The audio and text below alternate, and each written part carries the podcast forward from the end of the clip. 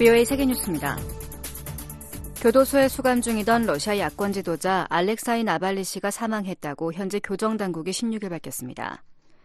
나발리 씨는 수감 중이던 야말로 네네츠 지역 교도소에서 산책 후 몸 상태가 좋지 않다고 느낀 직후 의식을 잃었다고 교도소 측은 설명했습니다.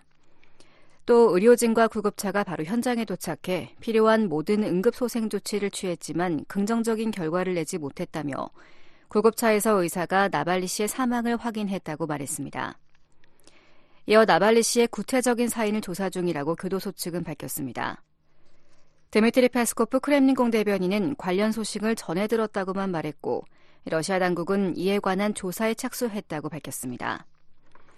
러시아 당국은 블라디미르 푸틴 대통령의 정적인 나발니 씨를 독극물로 살해하려 했다는 의혹을 받고 있습니다. 나발리 씨는 극적으로 생존한 뒤 2022년부터 수감돼 복역 중이었습니다. 조 바이든 미국 대통령은 16일 러시아 야권 지도자 나발리의 옥중 사망 배후로 푸틴 대통령을 지목했습니다. 바이든 대통령은 이날 백악관에서 나발리의 사망과 관련 기자회견을 갖고 이같이 말했습니다. 바이든 대통령은 나발리의 죽음 배후에 푸틴 대통령과 그의 깡패들이 있다는 것은 의심의 여지가 없다며 이에 대한 대가를 치를 것이라고 경고했습니다. 그러면서 러시아에 대한 추가 조치를 검토하고 있다면서 푸틴 정권의 부패와 폭력에 용감히 맞선 야당 지도자 나발리에게 경의를 표했습니다. 다만 백악관은 러시아의 어떤 조치가 검토되고 있는지는 즉각 밝히지 않았습니다. 미군 중보사령부는 예멘 내 이슬람 무장 조직 후티 반군의 미사일 등의 선제 타격을 실시했다고 15일 밝혔습니다.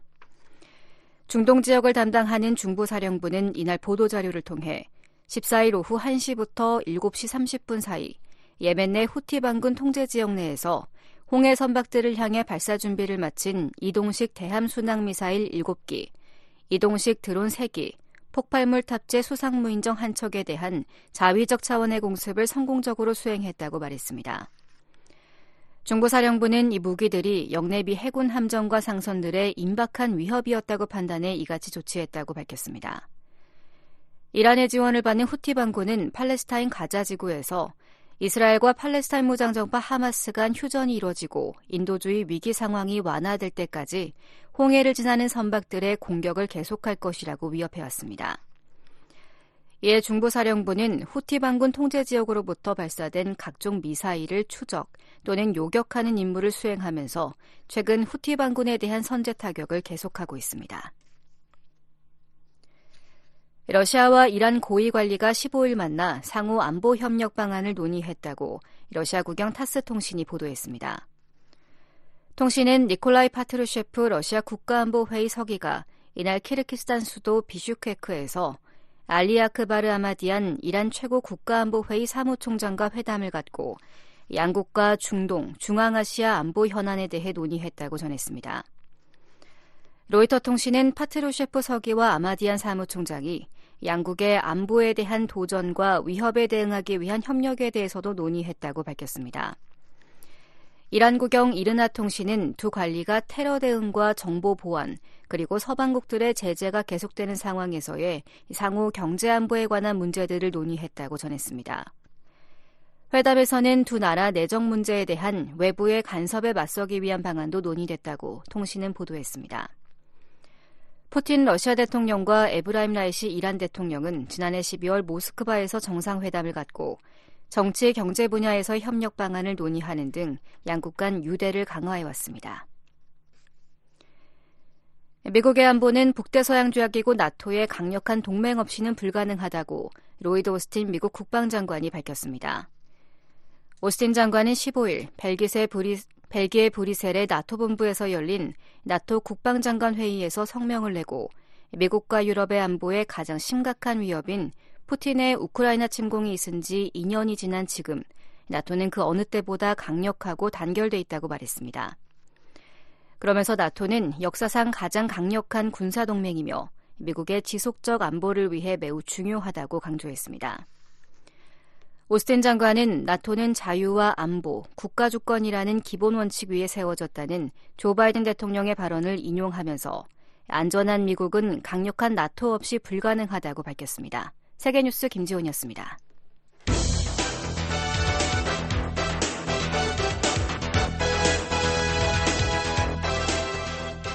워싱턴 뉴스 광장.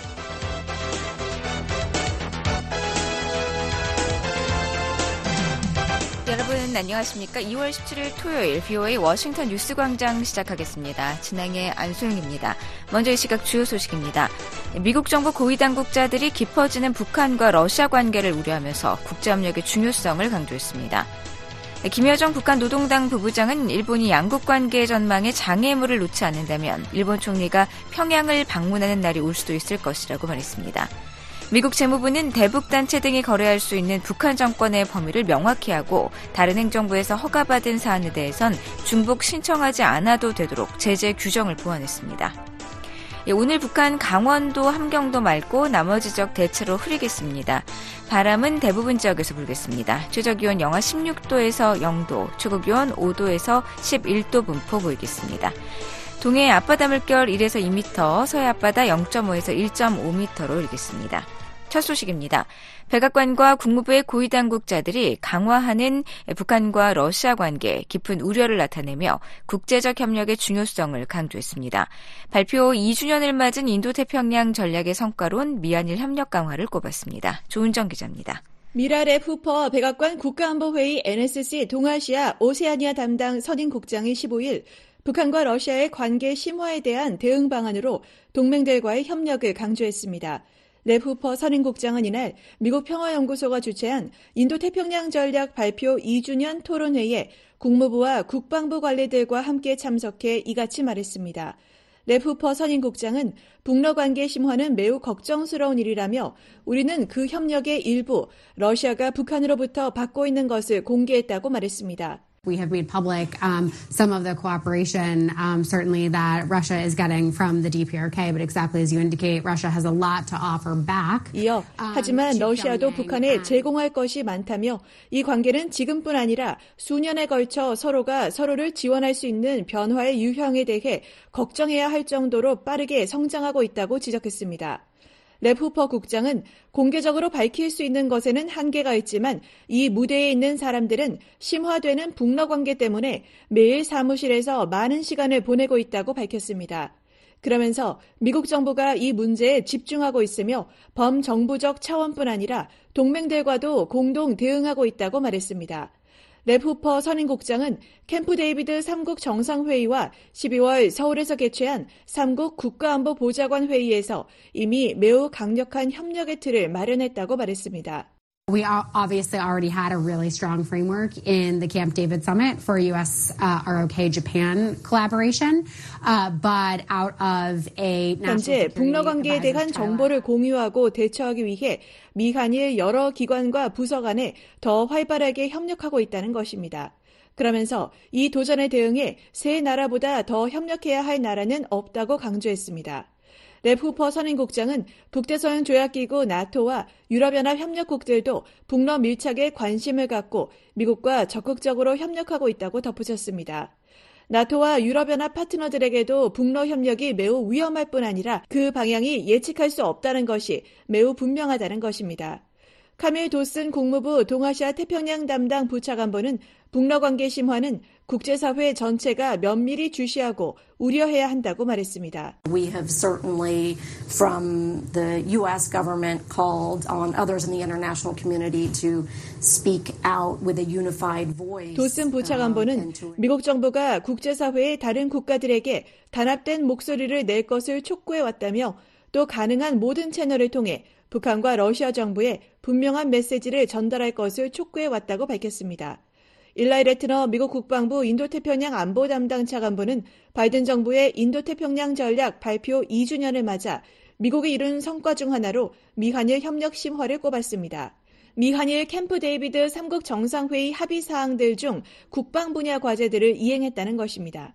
래트너 차관보는 지난해 역사적인 3국 정상회담은 국방부에 과제를 줬다며 3국 간 미사일 경보 정보 실시간 공유를 2023년 말에 달성했다고 밝혔습니다. Historic summit last year tasked the Defense Department with a few to-dos. Uh, in terms of uh, developing a new effort to link together. 이어 uh, 또 다른 목표는 3국 data. 연합 훈련을 더 빈번하고 정기적으로 실시하기 위한 단연간의 훈련 계획을 수립하는 것이었는데 이것 또한 2023년 말에 달성했다고 덧붙였습니다. 레트너 차관부는 미국이 인도태평양 전략을 발표한 이래 동맹국, 파트너들과 새롭고 혁신적인 방식으로 협력하고 많은 성과를 내왔다고 설명했습니다. 레프퍼 선행국장도 미한일 정상회담은 삼국 관계를 전례 없는 수준으로 끌어올리고 엄청난 미래 가능성을 열었다고 평가했습니다. 한편 랩 후퍼 선임국장은 북한의 일부 수사에 대해서도 우려하고 있다고 밝혔습니다. 이어 우리는 한반도와 인도태평양의 평화와 안정을 지속적으로 강화하는 데 필요한 것을 가지고 있다며 캠프 데이비드 정상회의 이후 함께 취한 특별하고 새로운 국방 조치로 삼국의 억지력과 협력을 보여줄 수 있다고 말했습니다. 랩 후퍼 선임국장은 기시다 후미오 일본 총리와 김정은 국무위원장의 정상회담 가능성을 어떻게 보느냐는 질문에 미국이나 파트너들이 북한과의 관여를 원하고 해야 할 이유가 있다고 판단한다면 우리는 서로 지원하고 협력하며 협의할 것이라고 말했습니다. VOA 뉴스 조은정입니다. 김정은 북한 국무위원장의 여동생인 김여정 노동당 부부장이 북일 정상회담 가능성을 시사하는 담화를 발표했습니다. 미한일 대북 안보 공조 강화와 외교적 고립 심화에 맞선 움직임이라는 분석이 나옵니다. 서울에서 김한용 기자가 보도합니다. 김여정 북한 노동당 부부장은 기시다 후미오 일본 총리의 북일 정상회담 추진 발언과 관련해 일본이 관계 개선의 새 출로를 열어나갈 정치적 결단을 내린다면 두 나라가 얼마든지 새로운 미래를 함께 열어나갈 수 있다고 밝혔습니다. 북한 대외관용 조선중앙통신에 따르면 김 부부장은 15일 발표한 담화에서 일본이 우리의 정당 방위권에 대해 부당하게 걸고드는 악습을 털어버리고 이미 해결된 납치 문제를 양국 관계 전망의 장애물로만 놓지 않는다면 두 나라가 가까워지지 못할 이유가 없으며 기시다 총리가 평양을 방문하는 날이 올 수도 있을 것이라고 말했습니다. 김 부부장은 다만 이런 입장이 개인적 견해라며 자신이 공식적으로 북일 관계를 평가할 위치에 있진 않다고 선을 긋기도 했습니다. 김 부부장은 북한 국가 지도부는 북일 관계 개선을 위한 그 어떤 구상도 가지고 있지 않으며 접촉에도 아무런 관심이 없는 것으로 알고 있다며 앞으로 기시다 총리의 속내를 더 지켜봐야 할 것이라고 덧붙였습니다. 기시다 총리는 앞서 지난 9일 중의원 예산위원회에 출석한 자리에서 북일 정상회담 추진 관련 질문에 구체적으로 여러 활동을 하고 있는 상황이라고 밝힌 바 있습니다. 김 부부장은 기시다 총리의 이번 발언이 과거의 속박에서 대담하게 벗어나 북일 관계를 진전시키려는 진의로부터 출발한 것이라면 긍정적인 것으로 평가되지 못할 이유는 없다고 본다고 말했습니다. 북한은 그동안에도 일본을 향해 핵과 미사일 개발 그리고 일본인 납치 문제를 의제로 삼지 않으면 관계 개선이 가능하다는 입장을 밝혀왔지만 김 부부장이 직접 나서 기시다 총리의 관련 발언에 공식적인 반응을 보인 것은 이례적입니다. 전문가들은 김 부부장이 개인적 견해를 전제로 했지만 북한의 대외 총괄 역할을 맡아온 만큼 담화는 김정은 위원장의 의중을 담고 있다고 보고 있습니다. 일본 정부는 김 부부장의 담화에 대해 신중한 입장을 보였습니다. 일본 정부 대변인인 하야시 요시마사 관방장관은 16일 정례 기자회견에서 김 부부장이 담화를 발표한 것에 유의하고 있다며 김 부부장이 납치 문제가 이미 해결됐다고 언급한 데 대해선 전혀 받아들일 수 없다고 강조했습니다. 김 부부장의 담화는 북한이 자신들의 핵무력 고도화에 대응한 미한일 안보공조의 균열을 내기 위해 일본과의 관계 개선 가능성을 의도적으로 띄운 행보라는 분석이 나옵니다. 고유한 동국대 명예교수는 납북자 문제는 북일 정상 간 정치적 결단으로 풀 수 있는 문제라는 점에서 저조한 국내 지지율에 시달리고 있는 기시다 총리로선 북일 정상회담 카드가 매력적일 수 있다고 진단했습니다. 고 명예 교수는 북한은 도널드 트럼프 전 대통령이 재도전하고 있는 11월 미 대선 등을 염두에 두고 한국을 배제하고 미국, 일본과 양자 협상을 통해 핵 보유국 지위를 인정받으면서 관계를 개선하려는 밑그림을 그리고 있다고 설명했습니다. 핵을 가지면서 미국과 일본과 관계를 정상화해서 하나의 그걸 억지력으로 삼고 공존하겠다는 것이거든요. 그러니까 그 전략의 일환으로 우선 정치적 결단으로 가능한 일본에 먼저 손을 내밀은 거라고 봐야겠죠. 기시다 총리는 그간 일본 정부의 수건 과제인 일본인 납북자 문제 해결을 위해 김정은 위원장과의 정상회담 실현에 노력하겠다는 뜻을 여러 차례 밝혀왔습니다. 이와 관련해 지난해 3월과 5월 최소 두 차례 동남아시아에서 일본 정부 관계자와 북한 노동당 관계자들이 비밀리에 접촉한 것으로 알려지기도 했습니다. 경남대 극동문제연구소 이물출 교수는 김 부부장의 담화가 비록 개인적 견해를 전제로 했지만 북일 정상회담에 대한 북한 측의 긍정적인 태도가 저변에 깔려 있다고 분석했습니다. 김 부부장이 대화의 전제 조건으로 북한의 핵무력 고도화와 일본이 납치 문제 배제를 달았지만 그렇게 되면 기시다 총리 입장에서 의미 없는 대화임을 북한도 알 것이라는 게 임 교수의 설명입니다. 이 전제 조건을 내세우면 대화 재개가 안 되기 때문에 우선은 대화의 문턱을 낮추어서 대화를 하고 그 과정에서 상호 간의 신뢰가 쌓인다면 상호 간의 정치적 결단에 의해서 가장 민감한 납북자 문제 그리고 핵미사일 문제도 논의를 진전시킬 수 있다는 그런 속내도 분명히 있을 거라고 이제 보는 거죠.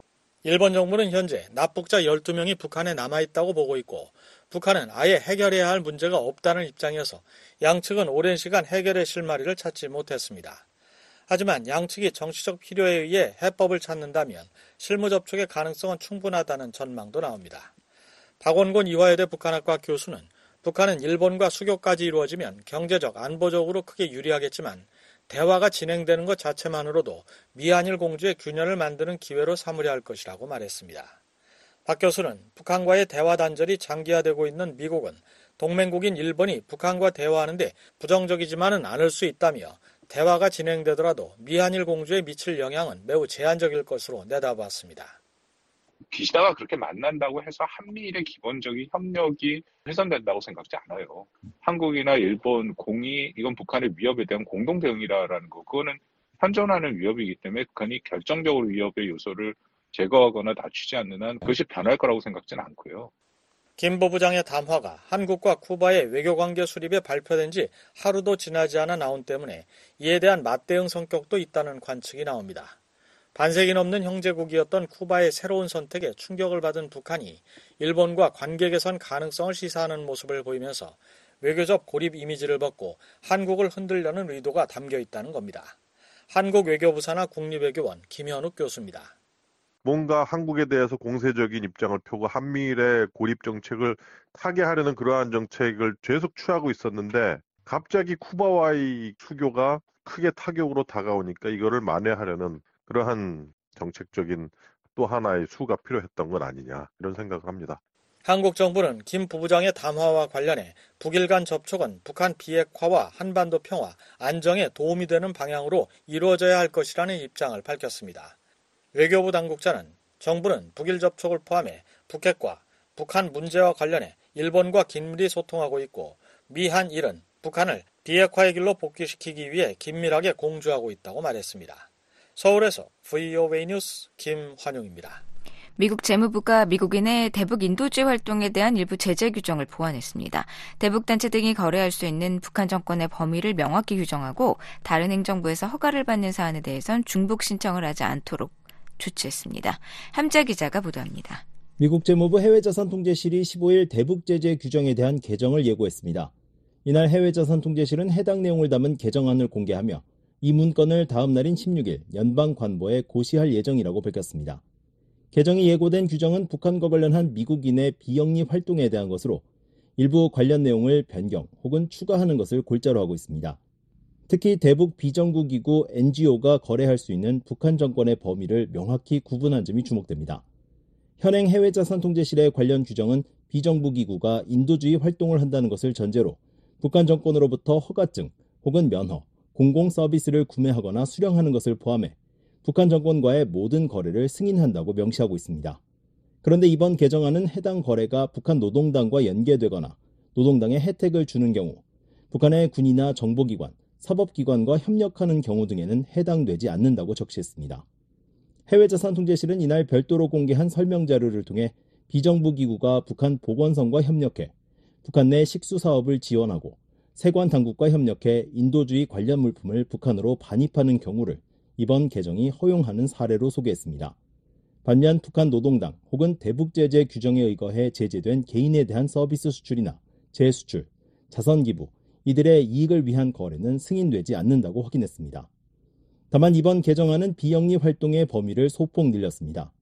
현재 해외자산통제실은 북한과 상업 거래를 할 수 있는 비영리 활동을 재난 등에 대한 식량, 의약품 제공 등 인도주의 행위와 북한 주민의 인권 및 기본적 자유, 정보 접근 등 민주주의 구축을 지원하는 행위, 전염병 예방과 깨끗한 물 지원 등 비상업적 개발 프로젝트 등으로 규정하고 있습니다.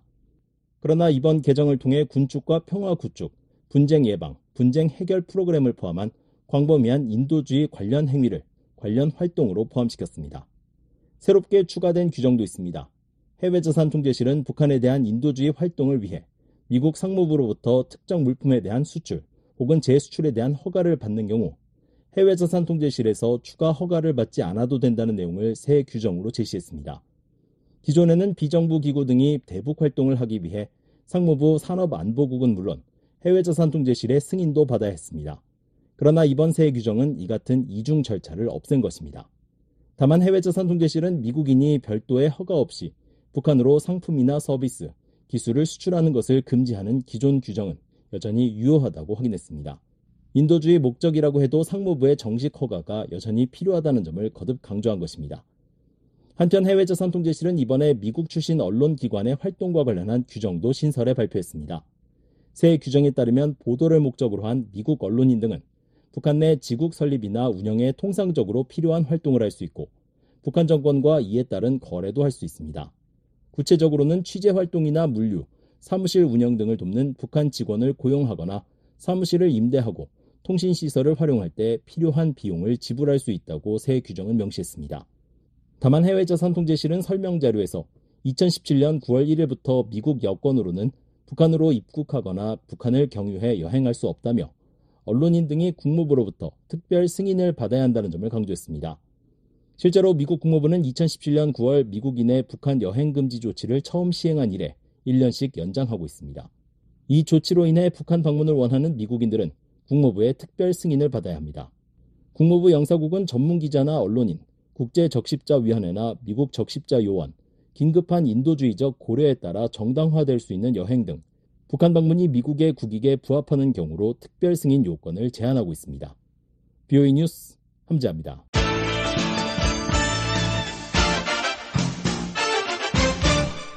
미국 국방부는 미얀 핵협의 그룹 주간 부서가 국방부로 전환되더라도 양국의 여러 부처가 여전히 참여하기 때문에 실질적인 변화는 없다고 설명했습니다. 한국, 호주, 일본과 다자간 정보 공유와 대화를 위한 기회를 모색하고 있다는 점도 밝혔습니다. 안준호 기자가 보도합니다. 미국 국방부는 15일 미한 핵협의 그룹 NCG가 백악관 국가안보회의 NSC와 한국 국가안보실 주도에서 양국 국방부 주도로 전환해도 큰 변화는 없을 것이란 입장을 밝혔습니다.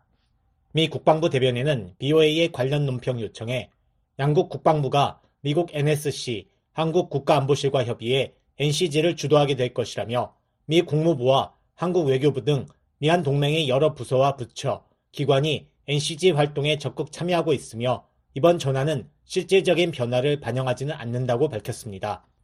국방부 대변인은 NCG는 확장 억지력을 강화하고 북한의 위협을 관리하는 데 초점을 맞춘 양국의 지속적인 협의체라며 이렇게 설명했습니다.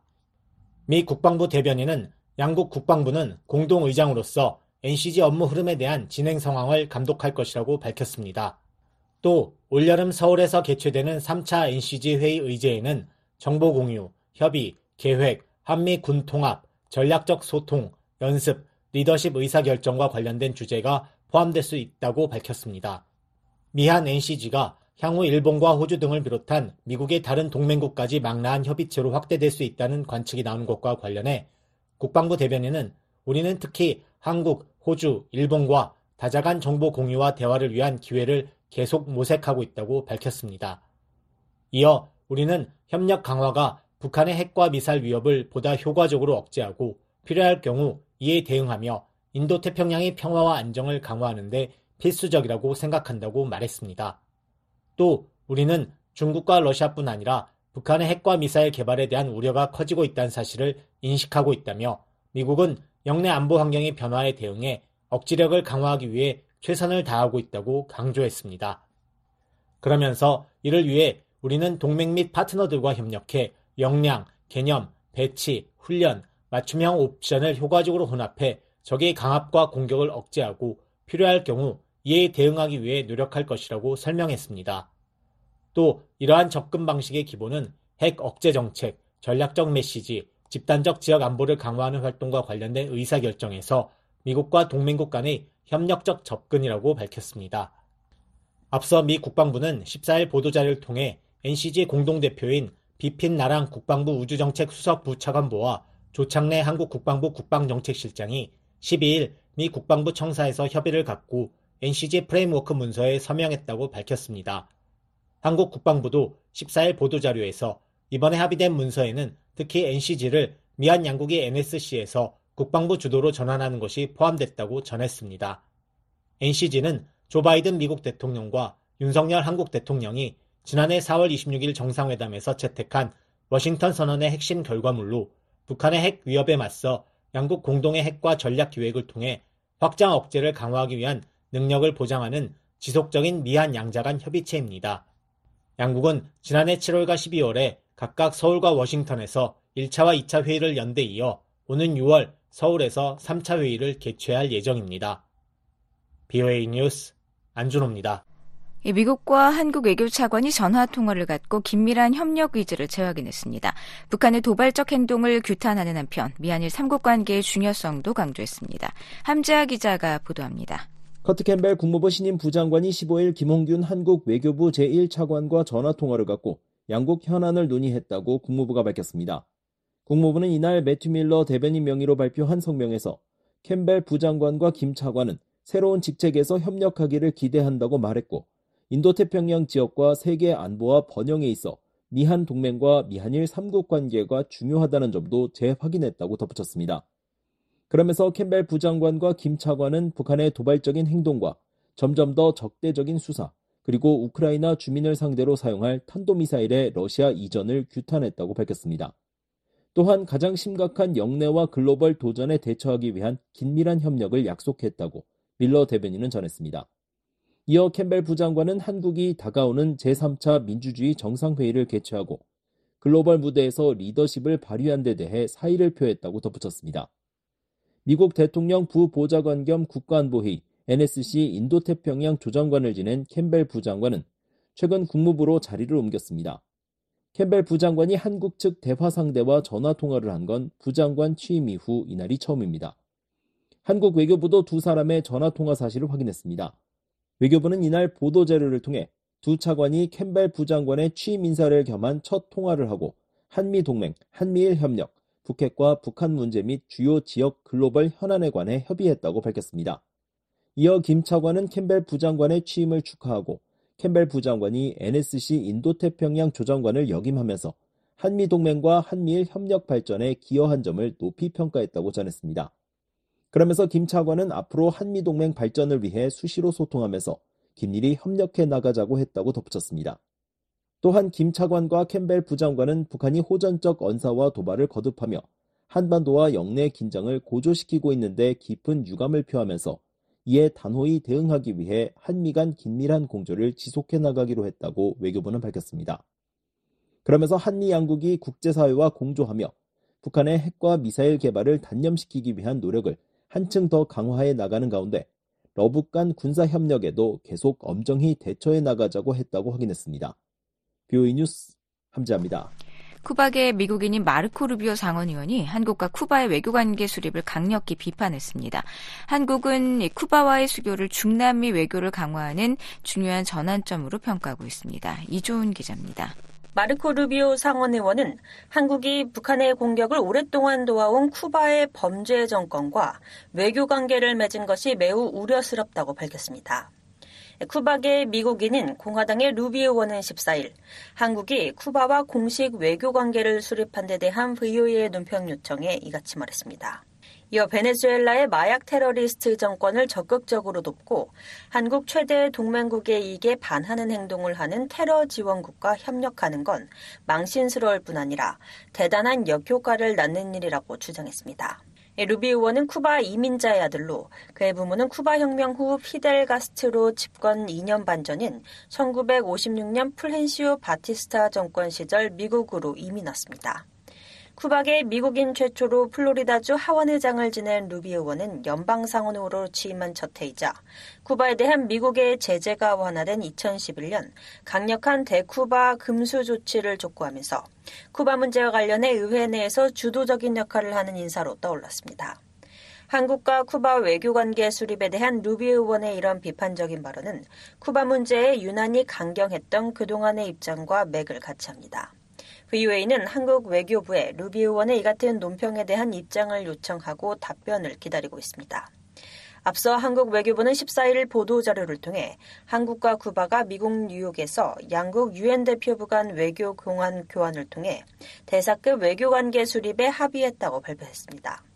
이어 양국의 공식 관계 수립은 유엔 헌장과 국제법의 목적과 원칙에 부합한다면서 외교 관계에 관한 빈 협약에 확립된 정신과 규범에 따라 진행됐다고 덧붙였습니다. 임수석 한국 외교부 대변인은 15일 브리핑에서 양국 수교와 관련한 기대를 피력했습니다. 중남미 카리브 지역 국가 중에서 유일한 미 수교국인 쿠바와의 외교관계 수립은 우리 대중남미 외교를 강화하는 중요한 전환점이자 글로벌 중추국가로서 우리의 외교 지평을 더욱 확장하는 확장하는 데 기여할 것으로 기대됩니다. 네, 한국 대통령실 고위 관계자도 이날 기자들과 만나 이번 수교는 과거 동구권 국가를 포함해 북한의 우호 국가였던 대사회주의권 외교의 완결판이라고 평가했습니다. 특히 쿠바는 미국으로부터 제재를 받고 있지만 190여 개 국가 수교하고 있어 수도 아바나에 100개국이 넘는 나라의 대사국이 있을 정도로 중남미 거점국 중 하나라고 강조했습니다. 미국 정부는 한국이 쿠바와 공식 외교 관계를 수립한 데 대해 한국의 주권을 존중한다는 입장입니다.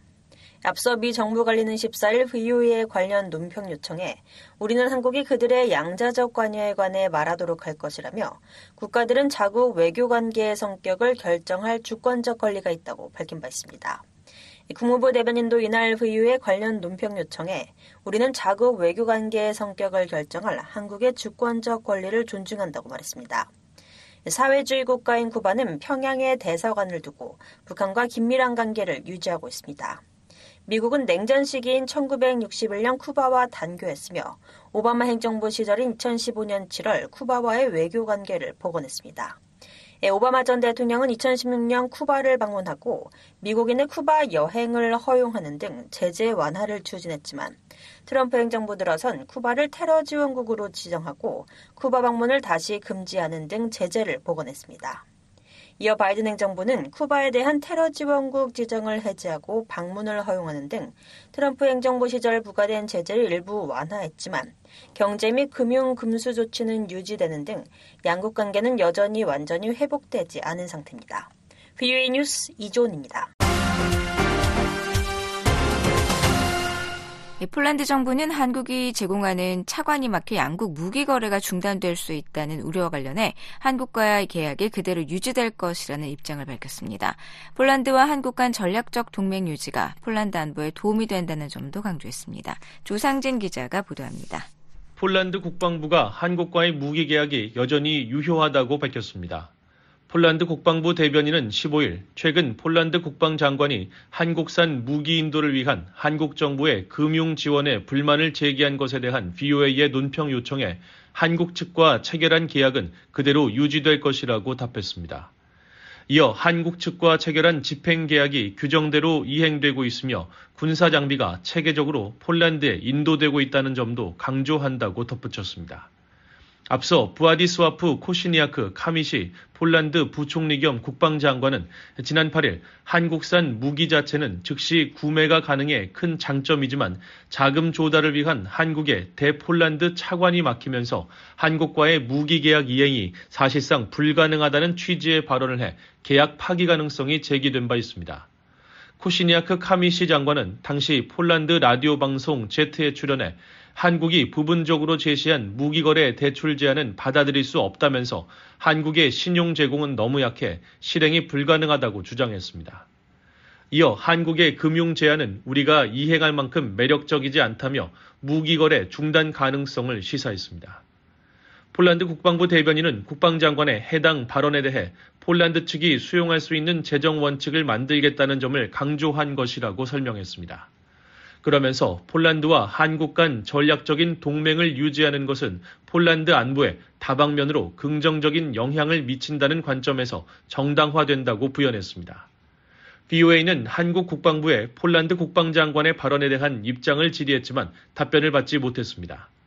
폴란드는 지난 2022년부터 한국산 무기 도입을 크게 늘리면서 한국과 국방 분야 협력을 확대해 왔습니다. 특히 지난 2022년 7월에는 현대 로템, 한화 디펜스 등 한국 방산 기업들과 한국 전차 및 무기를 수입하는 계약을 체결했고 같은 해 10월에는 한국산 다연장 로켓 천무 300문 도입에 합의했으며 30억 달러 규모의 한국산 경공격기 FA-50도 수입한 바 있습니다. 한국산 무기는 이미 지난해부터 폴란드에 1차 인도되기 시작했지만 2차 무기 인도부는 한국 수출입은행이 폴란드에 제공하는 금융 지원 대상입니다. 따라서 폴란드가 한국과의 대규모 무기 계약을 이행하기 위해서는 한국 수출입은행의 금융 지원이 필요하지만 수출입은행의 자기 자본금이 한도에 다다르면서 자금 조달 문제가 발생해 이를 해결하기 위해서는 관련 법의 개정이 필요한 상황입니다.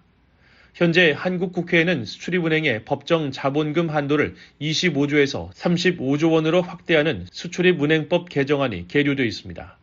그러나 4월 총선 등 정치적 일정으로 인해 표결은커녕 국회 상임위 논의조차 아직 이뤄지지 못하고 있는 것으로 알려졌습니다.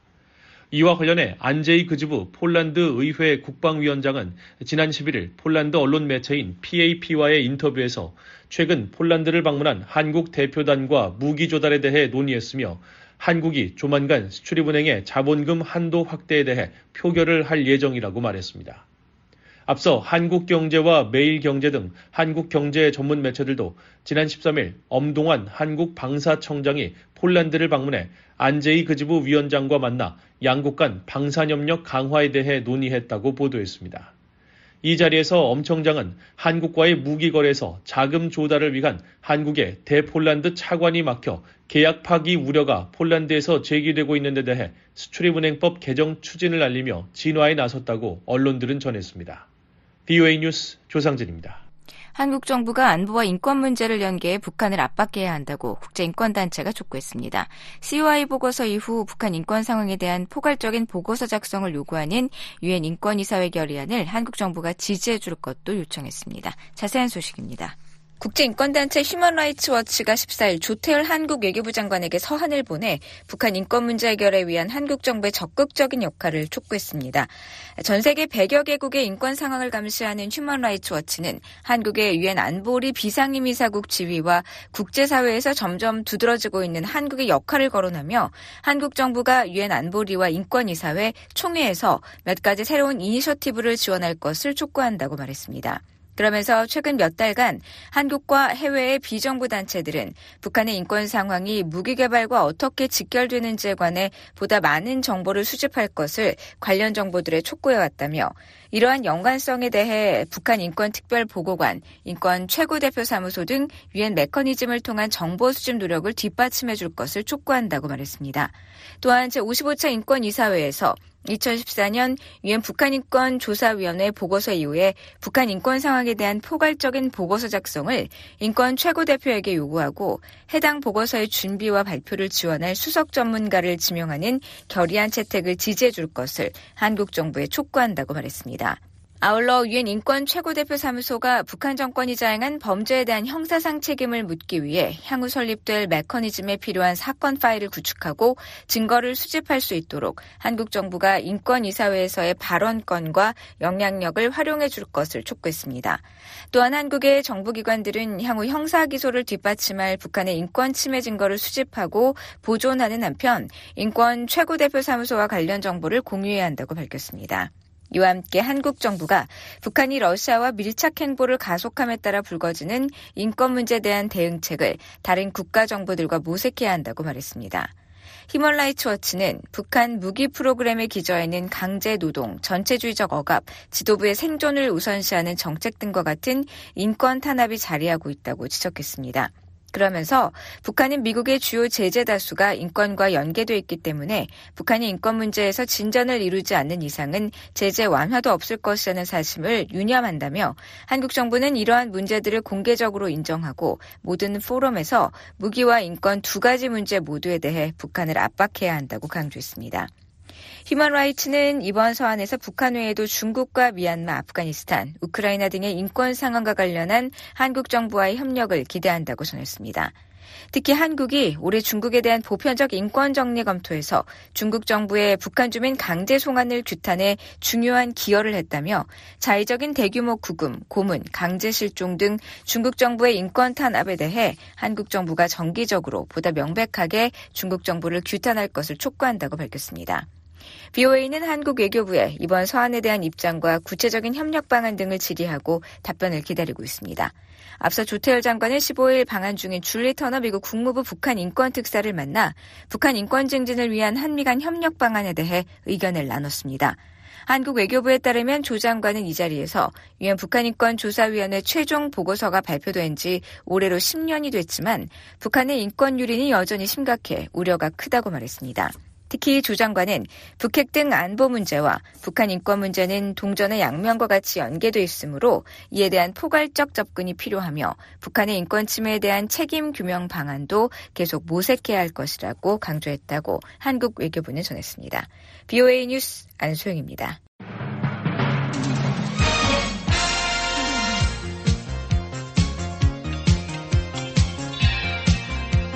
새 아침 새로운 뉴스로 여러분을 찾아갑니다.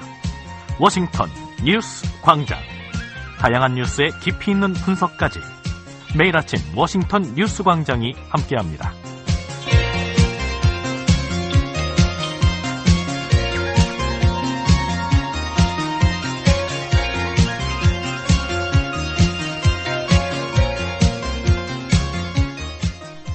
대북 제재 위반 기업과 개인이 낸 벌금이 북한 등 테러 지원국으로부터 피해를 입은 사람들에게 보상금으로 지급됩니다. 북한의 억류로 아들을 잃은 원비어 씨 부부와 북한에 납포됐던 푸에블로호 승조원 등이 수혜자가 된 것으로 알려졌습니다. 함자 기자가 보도합니다. 지난해 미국 정부의 테러 지원국 피해 기금에 800만 달러에 육박하는 대북 제재 위반 기업과 개인의 벌금이 더해졌습니다. 미국 법무부 산하 테러 지원국 피해 기금 웹사이트에 따르면 법무부는 2023 회계연도 동안 총 12개의 사건에 대한 벌금을 피해 기금으로 예치했으며 이 중 3건은 대북제재 위반에 따른 것입니다. 대북제재 위반과 관련된 3건은 기업 2곳과 개인 1명의 벌금이었는데 이들이 납부한 벌금 총액은 약 779만 달러였습니다. 테러 지원국 피해 기금은 미국 국무부에 의해 테러 지원국으로 지정된 북한 등 특정국으로부터 피해를 입은 미국인과 가족들에게 보상금을 지급하는 제도입니다. 대북제재 위반으로 벌금을 납부한 기업 두 곳은 인도네시아 소재 종이 제조업체 PT BMJ사와 호주 물류기업 톨 홀딩스로 나타났습니다. PT BMJ사는 지난 2016년부터 2018년까지 약 96만 달러 상당의 담배용 종이를 북한의 대성무역 총회사에 수출한 기업입니다. PT BMJ사는 2021년 이 같은 혐의를 인정해 미국 정부와 156만 1,570달러의 벌금 납부에 합의한 바 있습니다. 톨 홀딩스는 2013년 1월부터 2019년 2월까지 북한과 이란, 시리아 등의 제재 대상자와 2,958건의 거래를 한 혐의로 벌금이 부과됐습니다. 미국 정부가 지난 2022년 톨 홀딩스의 형사처벌을 면제해주는 것을 조건으로 613만 달러를 벌금으로 받기로 한 것입니다. 테러 지원국 피해 기금에 자금을 더한 개인은 북한의 제재 회피를 도운 혐의로 실형 선고를 받은 버질 그리피스 씨로 나타났습니다. 암호화폐인 이더리움의 개발자인 그리피스 씨는 지난 2019년 4월 북한 평양에서 열린 가상화폐 컨퍼런스에 참석한 혐의로 같은 해 11월 미 수사당국에 체포됐으며 지난 2022년 미국 법원으로부터 63개월의 실형과 이후 3년의 보호관찰, 10만 달러의 벌금 납부를 명령받았었습니다. 그리피스 씨가 대북 제재를 위반해낸 벌금이 테러 피해자들의 기금으로 충당됐다는 의미입니다. 법무부에 따르면 지난 2023년 회계연도 동안 피해자 기금으로 충당된 기업과 개인의 벌금은 약 4,405만 달러입니다. 이 자금은 기존에 납부된 다른 벌금에 더해져 미국인 테러 희생자 등에게 지급될 예정입니다. 테러 지원국 피해기금 웹사이트에 따르면 테러 피해를 입은 개인은 최대 2천만 달러를 보상받을 수 있으며 피해자와 직계 가족들이 함께 기금을 신청하는 경우 보상금은 최대 3,500만 달러까지 늘어납니다. 지난해 미국 정부는 대북 제재를 위반한 기업 3곳에 거액의 벌금을 부과했습니다. 지난해 3월에는 인도 뭄바이 소재 기업 고드프리 필립스 인디아가 북한과의 불법 담배 거래 혐의를 인정해 33만 2,500달러의 벌금에 합의했으며 6월에는 영국 담배 회사 브리티시 아메리칸 토바코가 같은 혐의로 약 6억 달러의 벌금을 부과받았습니다. 또 11월에는 북한 등 제재 대상국 출신 사용자의 가상화폐 거래를 방치한 가상화폐 거래소 바이낸스가 43억 달러에 달하는 벌금을 내기로 합의했습니다. 이들이 벌금 납부를 마치면 테러 피해자의 기금 규모도 크게 늘어날 전망입니다. 북한을 상대로 승소 판결을 받은 미국인도 이 기금을 신청할 수 있습니다. 북한이 테러 지원국인 만큼 북한으로부터 피해를 입은 미국인도 테러 지원국 피해 기금을 수령할 자격이 주어지는 것입니다. 북한에서 17개월 동안 억류됐다가 송환된 뒤 숨진 오토 웜비어의 부모가 이 자금을 수령한 것으로 알려졌습니다. 앞서 미 법원은 북한 정부가 원벼의 부모에게 약 5억 달러의 배상을 해야 한다는 판결을 내린 바 있습니다. 또 지난 2000년 1월 중국에서 북한 공작원들에 의해 납치됐다 이듬해 평양에서 숨진 것으로 알려진 김동식 목사의 유족, 미 해군 정보 수집함 푸에블로호 승조원 중 일부도 이 자금의 수혜자로 알려졌습니다. 이들 역시 미국 법원으로부터 1인당 9,700만 달러에서 약 3억 달러의 배상 판결을 이끌어냈었습니다. 그 밖에 2021년 법원으로부터 북한의 23억 배상 책임을 인정받은 푸에블로호의 또 다른 승조원과 가족, 유족 등 171명도 이 기금을 신청할 것으로 예상됩니다. 북한은 1988년 최초 테러 지원국으로 지정된 뒤 2008년 해제됐지만 2017년 11월 트럼프 행정부에 의해 다시 테러 지원국으로 지정돼 현재까지 이 지위를 유지하고 있습니다. 현재 미국 연방법은 다른 나라 정부를 상대로 소송을 할 수 없도록 하고 있지만 테러 지원국은 예외로 하고 있습니다. 뷰이 뉴스 함지합니다.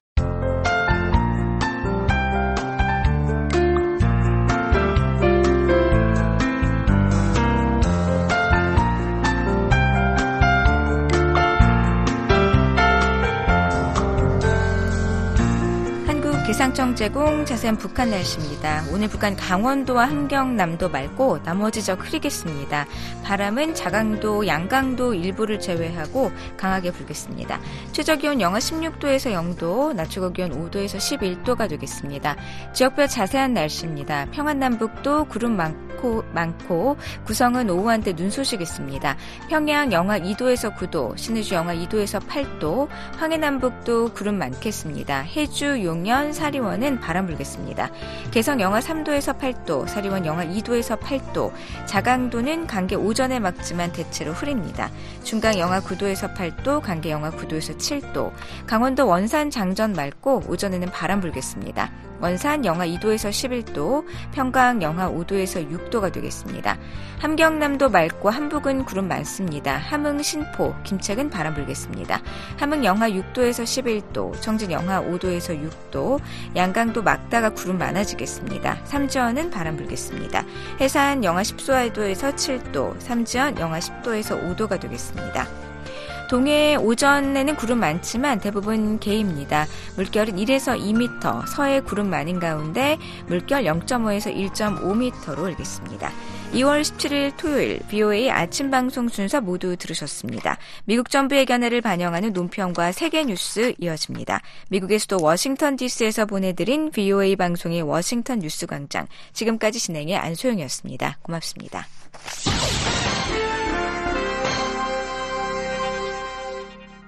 미국 정부의 견해를 반영하는 논평입니다. 2023년은 시리아 민간인들에게 비극적인 해였습니다. 유엔의 게이르 페데르센 시리아 특사에 따르면 많은 사람들이 사망 또는 부상당했으며 고향을 떠나 구금 그리고 납치되어 오늘날 이 문제는 지역으로 확산될 상황에 처해 있습니다.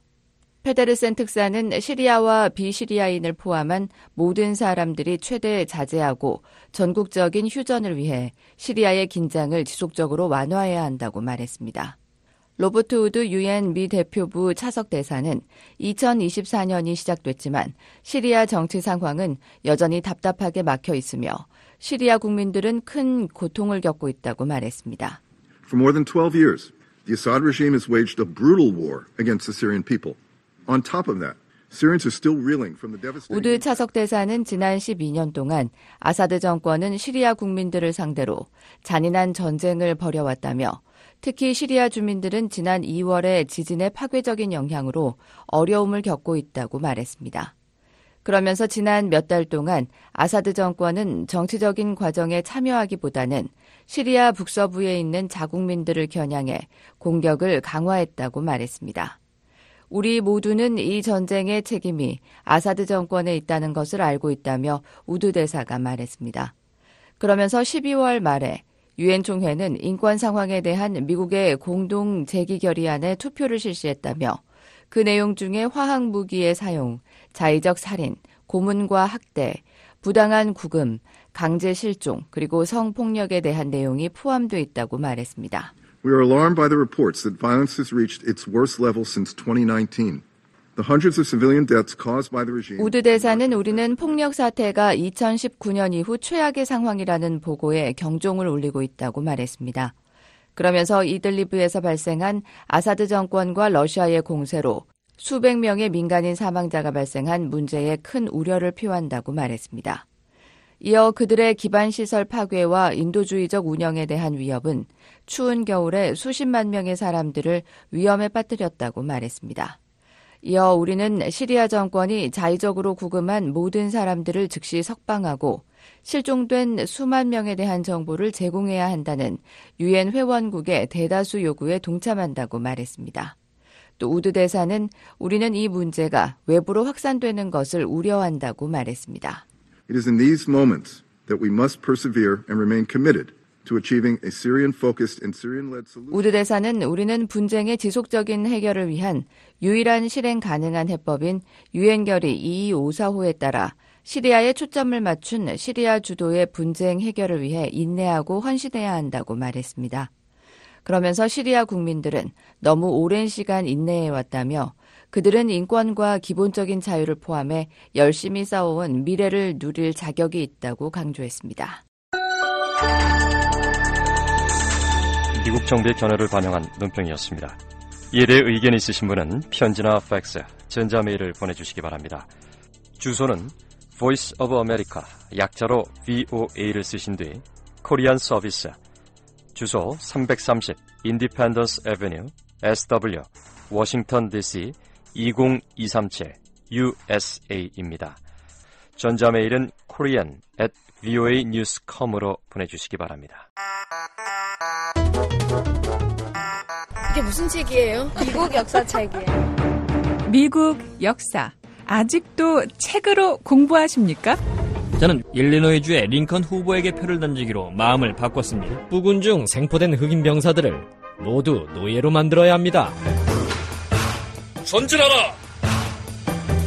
남부의 깃발이 국회의사당 건물에 휘날리게 될 것이다. 라디오로 듣는 미국 역사 이야기, BO의 이야기 미국사. 많은 애청 바랍니다.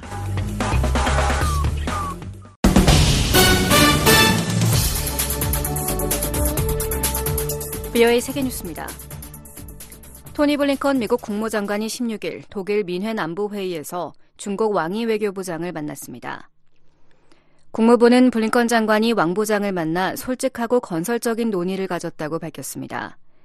이날 회동에서는 타이완과 남중국해, 러시아 우크라이나 전쟁, 합성 오피오이드 문제 등이 논의됐습니다. 특히 중동 지역의 현 상황과 한반도 문제에 대해서도 양측의 의견을 교환했다고 매튜밀러 국무부 대변인은 말했습니다.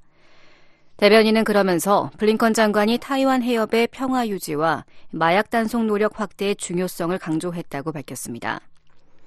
블링컨 장관은 또 중국이 러시아의 방위 산업을 지원하는 것은 우크라이나에 대한 러시아 침공을 돕는 것으로 본다는 미국의 우려를 공유했다고 밀러 대변인은 전했습니다. 그러면서 블링컨 장관은 미국이 동맹과 파트너의 이익과 가치를 옹호할 것을 강조했다고 덧붙였습니다.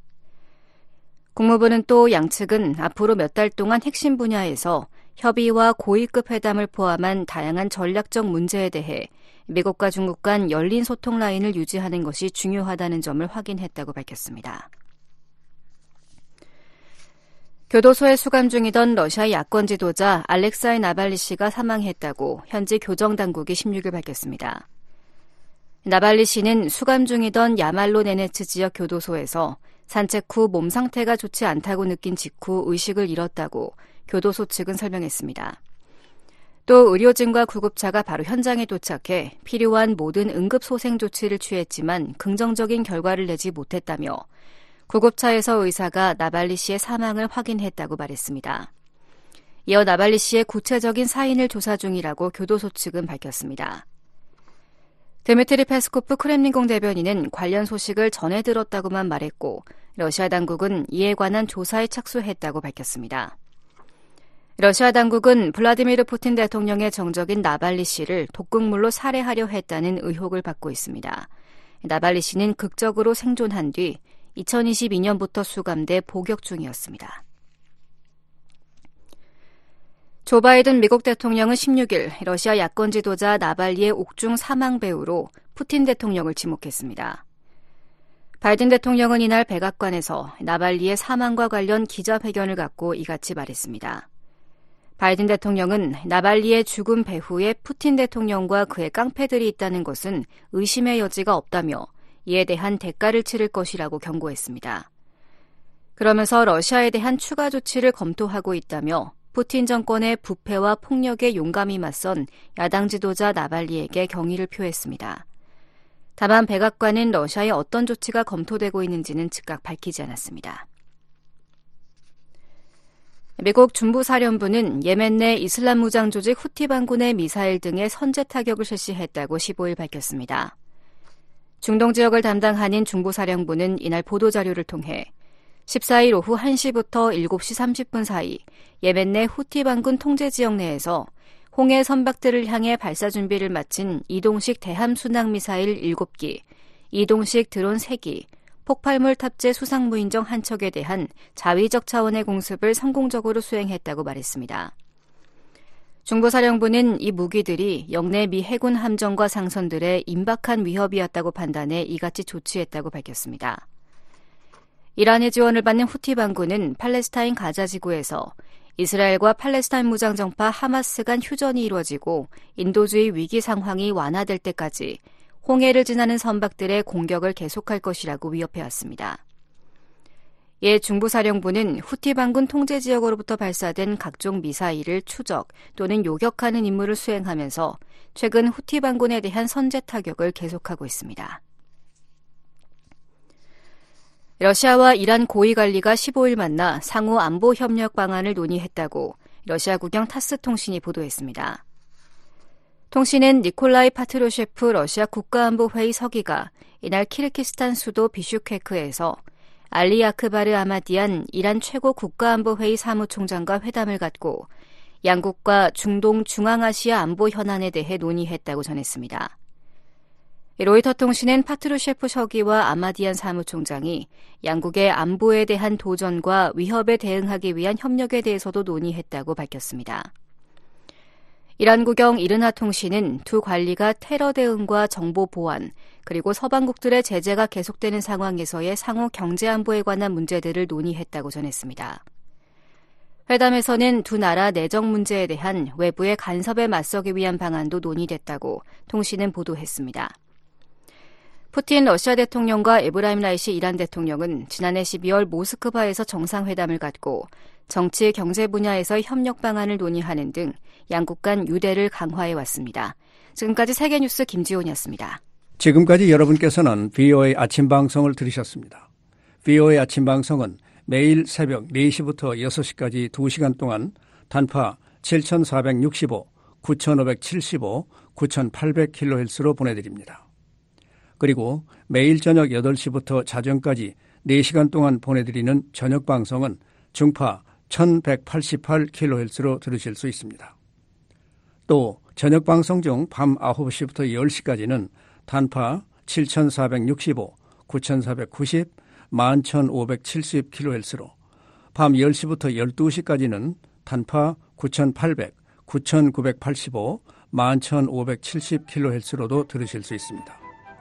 또 새벽 2시부터 3시까지 1시간 동안 중파 1566kHz로 저희 BOA 방송 청취하실 수 있습니다. 함께 해주신 여러분 감사합니다. 다음 방송 시간까지 안녕히 계십시오.